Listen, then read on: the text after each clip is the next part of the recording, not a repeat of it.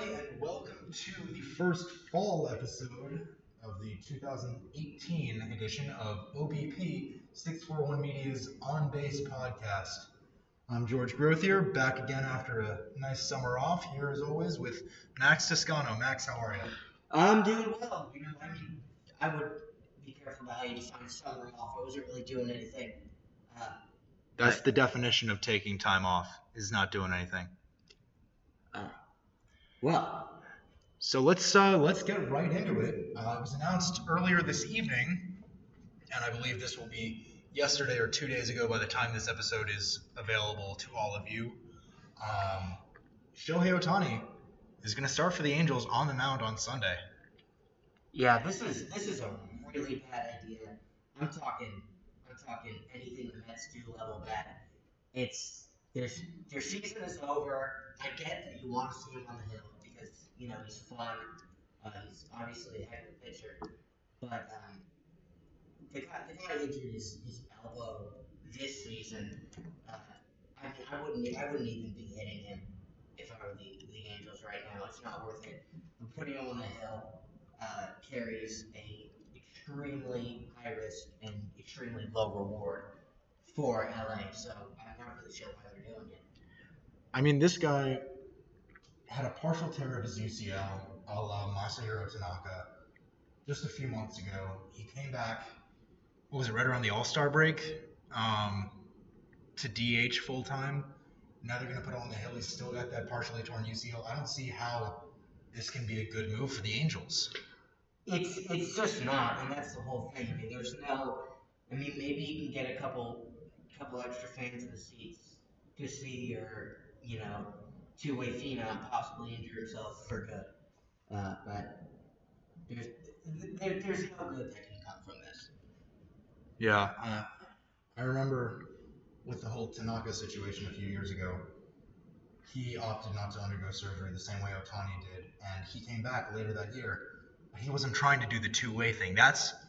That's what is so disconcerting for me about this Ohtani process, is that he's been swinging a bat for all this time. He's a left-handed hitter. His right elbow is out in front, which is already cause for concern enough every time he goes up to the plate when he's not on the mound. But you see him taking these swings, putting stress on that elbow. I don't know. Is he going to be on a pitch count on Sunday? Like, what's the deal with putting him on the mound when your team is all but eliminated from postseason contention and you're not really putting him out there for anything more than just bringing people to the ballpark a couple more times? I mean, even with Tanaka, I thought bringing him back at the time was a mistake.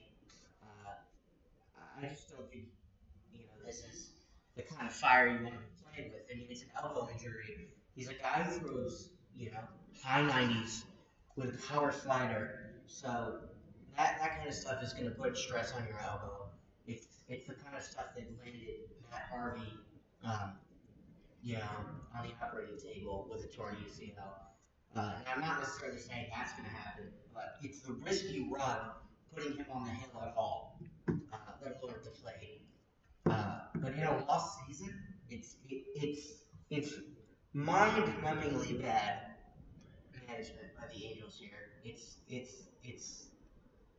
It's absolutely reckless and really stupid. Well, I think, you know, and I keep going back to Tanaka because he's obviously the most comparable case. Tanaka, he was another big-name addition, signed that 7-year, $150 million-plus contract with the Yankees in January of 2014. Partially tore his UCL later that same season after starting out the year on an absolute tear against the American League. And then Tanaka, he had that opt-out after his fourth year this past offseason, and he didn't take it. Maybe that's because he had unfinished business in New York. He wanted to win a championship.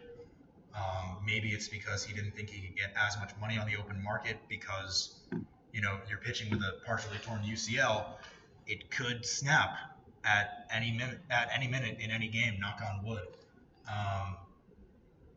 But yeah, Ohtani didn't come over on a huge multi-million-dollar deal. He came over for essentially the league minimum on a small bonus from the Angels. He is under team control the same way any prospect would be. That's why he was listed as the number one overall prospect entering the season. So Ohtani's contract situation might allow for the Angels to play around with this a little bit more, because Tanaka had that opt-out, so the Yankees rehabbed him fully over a couple of months or whatever it was. Ohtani was back in the lineup very soon, like almost too soon after this injury occurred. Yeah, I mean, the thing about Tanaka is he doesn't exactly throw hard either. So, I mean, the fact of the matter is there's a little bit lower risk there. Again, I still think that was a bad idea. But Ohtani, you know, I honestly didn't think when he went down with the injury he did, I didn't think he was going to play again this year at all. And he's obviously still hitting kind of well. And he's still dangerous at the plate for them, but there's just no reason for him to be on the mound, risking his elbow, when you're going to try to make a playoff run within the next few years before you absolutely completely waste Mike Trout's prime. Well, that's just the point, because, you know, should Ohtani's UCL entirely tear in his 5 starts that he gets down the stretch, 4 starts because he usually gets an extra day of rest or two after pitching once a week in Japan, Tommy John surgery is not something you can get, you know, October 10th after your season ends and then be ready to go for spring training. By delaying the Tommy John surgery, I realized that the Angels were in a playoff race and needed his bat back in the lineup, but now that you're out of it, you should have Ohtani go back on the DL, and you should have him go under the knife. Bring him back as soon as he possibly can, rather than risk injury now and have him need the surgery in the offseason where he might miss a year and a half to 2 years. Well, I mean, yeah, if you insist on not giving him, you know, surgery, you at the very least have to just shut him down for the year. And that includes hitting. There's no reason for him to be up there. You can get, you know, guys like David Fletcher some extra at bats because he's still taking a lineup spot for somebody. And if the Angels are going to make a playoff run next year, he's going to have to be their ace, and he's going to have to be a power bat. So obviously if he gets Tommy John, he's completely gone for all of next year, possibly. You know, if he has a setback or two, like Zach Wheeler did, he could miss 2 years. Right. And the entire situation, you know, the Angels, they could be gearing up for a playoff race next year. Maybe the smart thing to do is let Ohtani get fully healthy by giving him this surgery, because you're going to have to compete with Houston, because they're not losing anybody in free agency this year other than Dallas Keuchel and maybe Charlie Morton. That's a lot. That's a lot, but they still have Verlander, they still have Gerrit Cole, they still have Lance McCullers. Okay, Verlander could give out at any moment. McCullers isn't that good. He's fine. He's better as a reliever, and Gerrit Cole is also injury prone. At the same time, though, it's not just Houston. Oakland's also going to be very good next year. Matt Chapman might be an MVP candidate. Hold on. In 2019, and we'll get to the whole Houston-Oakland 2018 playoff race in just a few minutes. But Seattle's also not going anywhere. The Angels, yes, you have the best player in the world. Yes, you have the only two-way player in baseball. Well, but it might be Michael Lorenzen. Michael Lorenzen from the bleachers. Absolutely insane relief pitcher, just hitting dingers all the time. He's like Big Al out there. And he's also not very good, though, at either thing. Still, when you can send up a pitcher in one of the craziest games of the season, you know, the Brewers won that game 13-12 in extras last night. Christian Yelich, 6 for 6, hit for the cycle. But you can send up Michael Lorenzen, a relief pitcher, and have him hit a pinch hit 3-run home run. That's insane. But just closing out the discussion on Ohtani, Obviously, you know, Max and I here are college students, just baseball fans, budding baseball analysts, if you will. We clearly don't know better than Billy Eppler and the entire Angels front office and their training staff, because they're putting Shohei Ohtani back on the hill. We might, but at the same time, they might know something about his injury that we don't. And I think we have to consider that the Angels, as much as we might think that they might be making a mistake, the Angels could be doing exactly what they want to be doing, and they clearly are. Well, I mean, the thing is, I've watched enough Mets baseball to have seen, you know, Steven Matz's arm, you know, fatigue end up in season-ending surgery. That didn't have to happen, so I'm a little bit skeptical about being anything but purely cautious. Yeah, I mean, arm fatigue, anything going on with a pitcher's arm should require an entire shutdown upwards of 6 weeks, in my opinion. Well, it depends on what something going on with the pitcher's arm is. I mean, with arm fatigue like Matt's, you should definitely be shut down at least 2 weeks. Yeah. Get some rest in your arm, and then maybe make a rehab appearance or two for a few innings. With something like what Chris Sale is dealing with, the shoulder inflammation, there's only so far you can go with cortisone injections to, you know, only miss one start. But at the same time, you have to remember with a guy like Chris Sale, the guy is 6'5", 6'6", 180 pounds. He's got shoulder inflammation, but you have to remember this time of year, historically, at least when he was with the White Sox, Sale didn't have to pitch meaningful innings. Last year, down the stretch with Boston, he got tired down the stretch. He is a great pitcher for 5 months out of the year.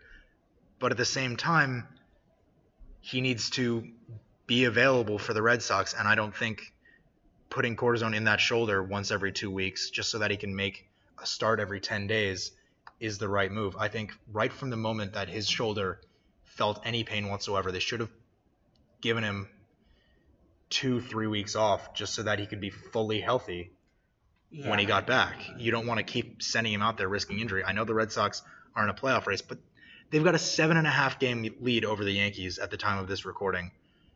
You can afford Chris Sale missing a little bit of time. Give him the rest he needs in advance of the playoffs. I mean, it's also definitely true that this whole, you know, pitcher durability thing is somewhat new in that there are more big arm, elbow, shoulder injuries in pitchers now than there used to be. Because, you know, you used to be able to throw out a guy for well over 300 innings in a season and you'd be fine. And even when they were throwing hard, like Nolan Ryan could hit over 100 miles an hour and he threw well over 300 innings a year and was fine. There's still, you got to think that there's still in front offices this whole get back out there and pitch kind of thing that used to fly, but it's kind of getting guys, you know, in more dangerous situations in terms of injury. You see, like it wasn't an elbow thing, but we saw that last year with Noah Syndergaard when he refused an MRI because he thought he was fine, and the Mets let him. And then they let him go out and pitch, and then he tore his lat. I think it was first or second inning. So at some point, you have to just err on the side of caution, especially if your season is basically over. So I think what the Angels are doing here is pretty irresponsible. All right. You are listening to OBP, the On Base podcast from 641 Media. I'm George Grothier here with Max Toscano, as always. We're talking Shohei Ohtani. We're talking Oakland-Houston. Probably the most exciting playoff race going on in baseball right now. Yeah, I mean, the NL wildcard certainly is fun. But, yeah, it's a fun one. I really am absolutely floored by the Athletics. They aren't, on paper, very good. Their starting rotation should be a wasteland. I mean, you're winning games with Edwin Jackson, Trevor Cahill, and Brett Anderson starting 60% of your games. Yeah. Mike Fiers has been a revelation. Sean Manaea just went on the DL.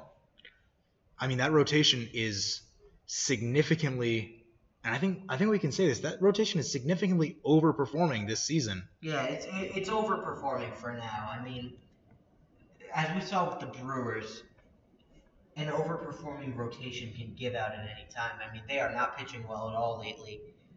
You saw Freddie Peralta get lit up a little bit last night. But for the moment, you kind of have to sit back and just enjoy it, because this is an underdog team taking on the defending champs, who I think we all assumed would run away with that division. Well, are we seeing a postseason hangover from the Astros? We might be. That's possible. Yes, in that could be what's going on. But the bigger issue, I think, has been injuries. I think losing Springer hurts. Losing Altuve for as long as they did hurts. They just haven't really been super healthy. Their rotation's obviously been fantastic, but Justin Verlander's tailed off a little bit over the last few weeks. Gerrit Cole is not pitching at the way he was at the beginning of the year. Now, they're still both great, but I mean, they've pulled off a little bit. As a Yankee fan, I'm obviously still in the camp that believes that Houston will ultimately pull away with the division and that Oakland will be in the wild card game. But with the Red Sox holding the lead over the Yankees that they do, the idea of facing Houston in the wild card game, especially after the Yankees went 5-2 against them in the regular season, including a really incredible meltdown by Ken Giles back in May. I don't think the task of beating a Verlander is as daunting as it was a month or two ago. Naturally, if you go up against a guy like Mike Fiers in the wild card game, Oakland can come in and Chris Davis and Matt Chapman can each hit a 3-run home run at different points in the game against whoever the Yankees decide to send out, and win the game just like that. Oakland's offense is definitely the reason for its success this year. Yeah, I think that's true for Oakland. But their bullpen is also fantastic. Oh, yeah, Blake Treinen has been an absolute revelation. I mean, I don't know how wide this nickname is, but I've seen it.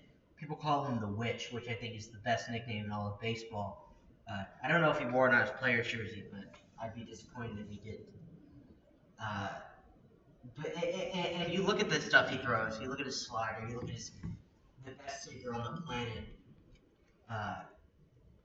It's pretty fitting. It's amazing. It's not surprising to me that his ERA is under 1. It's really surprising that his ERA is above 0. You've got Lou Trevino there, who throws really hard as well, who's been a breakout player. You've got James Familia, who's I've always thought is a very good closer, even though Mets fans won't jump on him for anything, particularly his postseason collapses. But he's great. He's great in his role in Oakland. So they ride their bats and they ride their bullpen. They kind of remind me of the 2015 Royals if their lineup was a little less potent. In that their bullpen is fantastic, their starting rotation isn't that good, and they're just a good bunch of disciplined, aggressive hitters. Yeah, definitely. Definitely see what you're saying there. Oakland, one of the biggest surprises of the season, at least in the positive trends direction. You've seen Oakland improve significantly from where they finished last year. The Braves and the Phillies obviously doing significantly better. But one team that has trended downward, and we're going to change topics a little bit here, the Washington Nationals. Yeah, what a mess. You look at that that team going around the horn at the start of the year, leaders behind the plate, Zimmerman, Murphy, Turner, Rendon around the infield, Soto, Adam Eaton, and Bryce Harper around the outfield. You got Max Scherzer leading your staff that includes Strasburg and Gio Gonzalez. This team should have won 100 games this year. Why are they, basically struggling to stay around 500? Well, as a big NL East guy, I pay pretty close attention to the Nationals. Steven Strasburg's been hurt, and when he has been pitching, he hasn't been that good because he's been recovering from injury. Gio Gonzalez seems to be giving out. Scherzer's fantastic, obviously, but it's not his fault, but he does have a very high home run rate, which is more important for Cy Young stuff than anything else. But as far as their lineup is concerned, they haven't performed that poorly at the plate.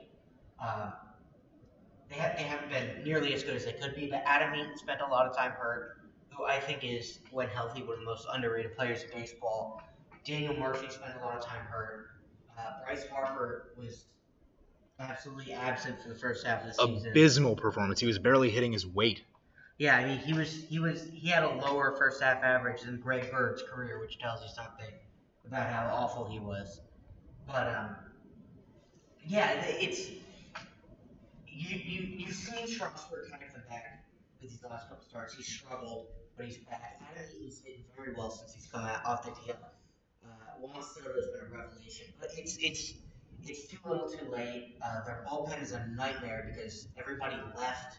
They DFA'd Sean Kelly for no reason. Well, he threw his glove on the ground after giving up a home run when his team was up by 20 runs. I don't care if he burned down the stadium. He's good. Okay, well, maybe not that far. Well, he latched on with Oakland, didn't he? Yeah. Yeah, another member of that Oakland bullpen. But still, the Nationals... I don't care if he threw his glove at Davey Martinez's face. You don't DFA a good member of your bullpen that was kind of on the fritz. You end up losing Kinsler. Doolittle gets hurt. You still got Kelvin Herrera. You still got Ryan Madsen, though. Ryan Madsen is not... Remember when he gave up that walk-off grand slam to David Bodie? He hasn't been super reliable this year. That's true. You don't get rid of guys that are pitching at a high level for showing frustration on the mound. If that were the case, Madison Bumgarner would have been cut several times, as would Max Scherzer, because he does it all the time. Max Scherzer giving up a three-run double to Rick Porcello earlier this summer. That was fun.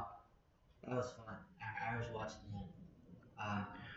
But you just look at that lineup. Juan Soto has to be the National League Rookie of the Year, doesn't he? No, he doesn't have to. Ronald Acuna Jr.? Ronald Acuna has had a fantastic year. I know he spent some time hurt, but his numbers are pretty close to identical, even with time on the DL. Your dark horse that should be getting more attention, considering the fact that he's been a huge part of why his team is square in the playoff discussion, is Jack Flaherty, who I think is going to be a future Cy Young winner. He should be. Does he still qualify as a rookie? I don't believe so. We can check on that. But other candidates that mainstream, loosely following baseball fans might not know. Brian Anderson has been great for the Miami Marlins. He's hitting around 300. He's providing a little bit of pop while playing some pretty good defense. Derek Rodriguez has an ERA in the mid-2s last I checked. Over his last several starts, he missed one start because of an injury, but he's been great for the San Francisco Giants. We do have a verdict here on Flaherty's eligibility for the 2018 Rookie of the Year award.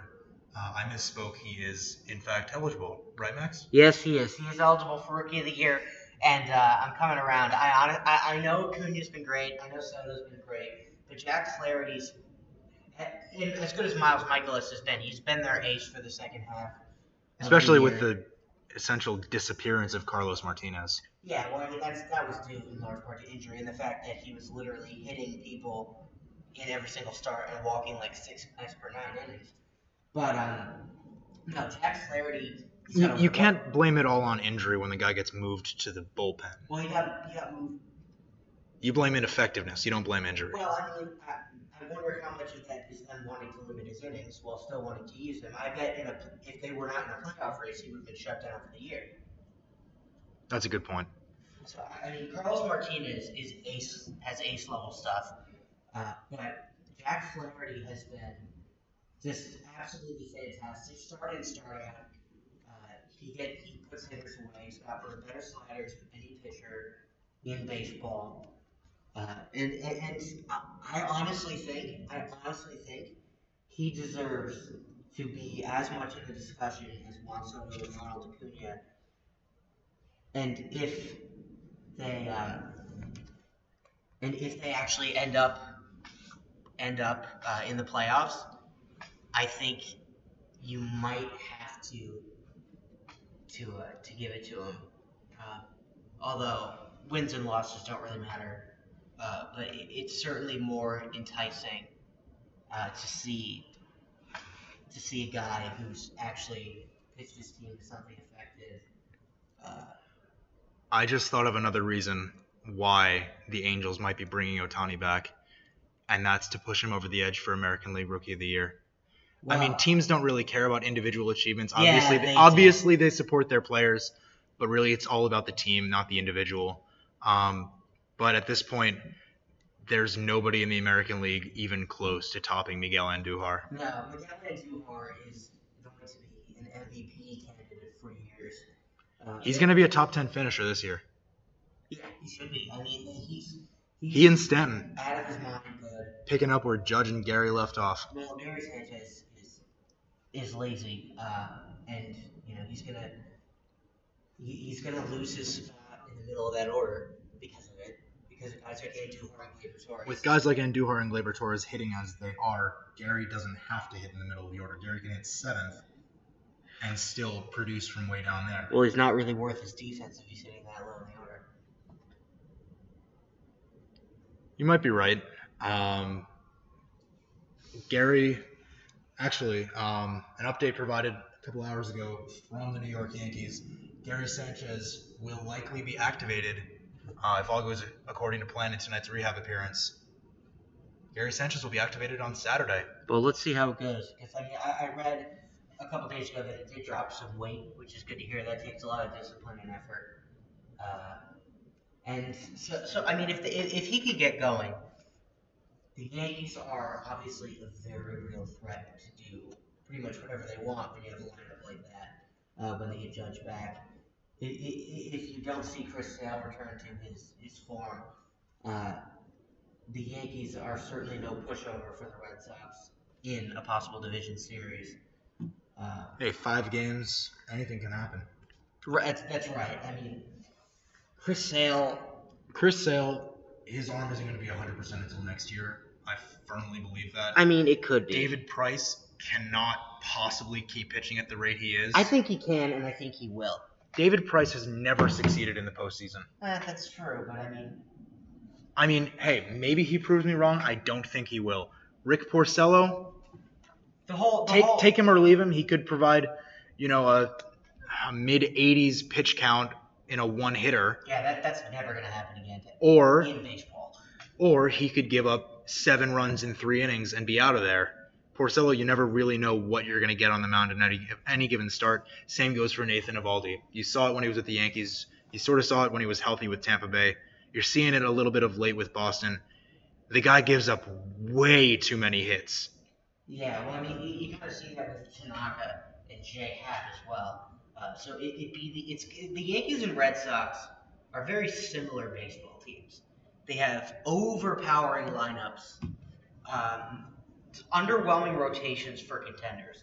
I think the Red Sox rotation at top strength is noticeably better, but you don't know if that's going to happen.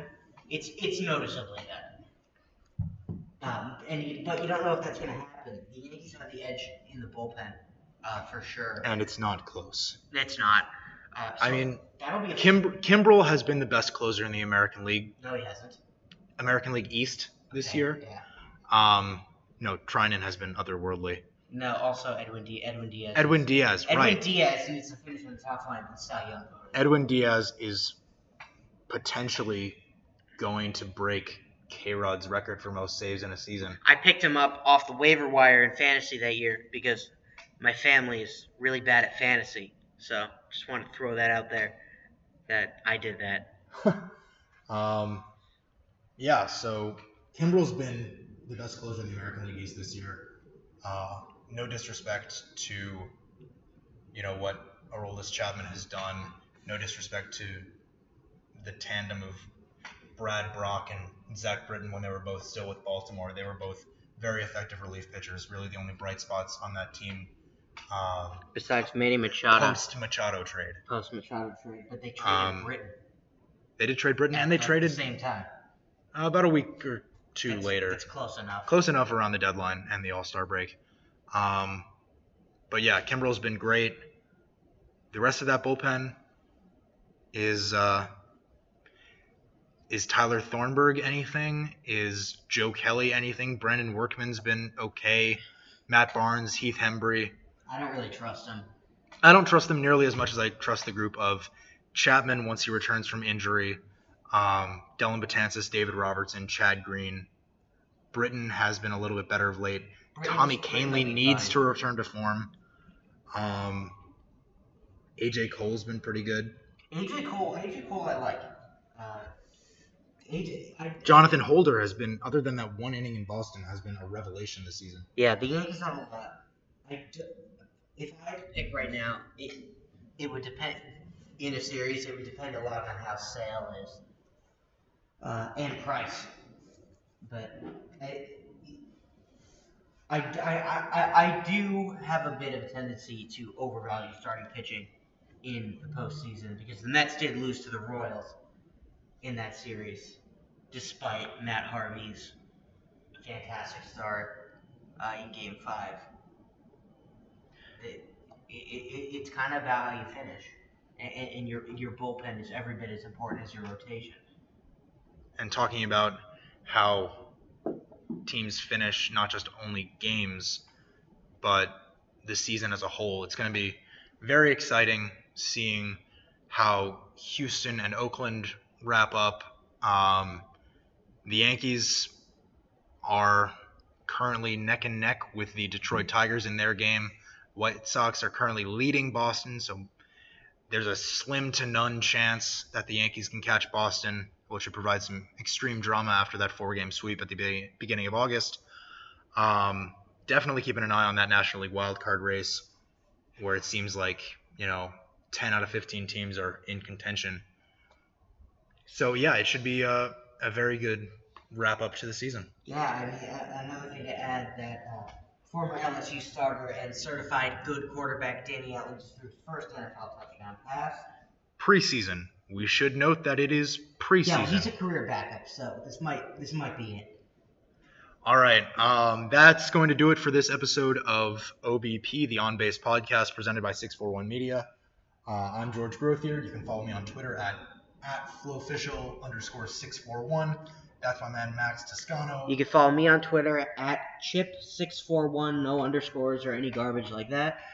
And we will talk to you next week. Have a good night, everybody. All right, see ya.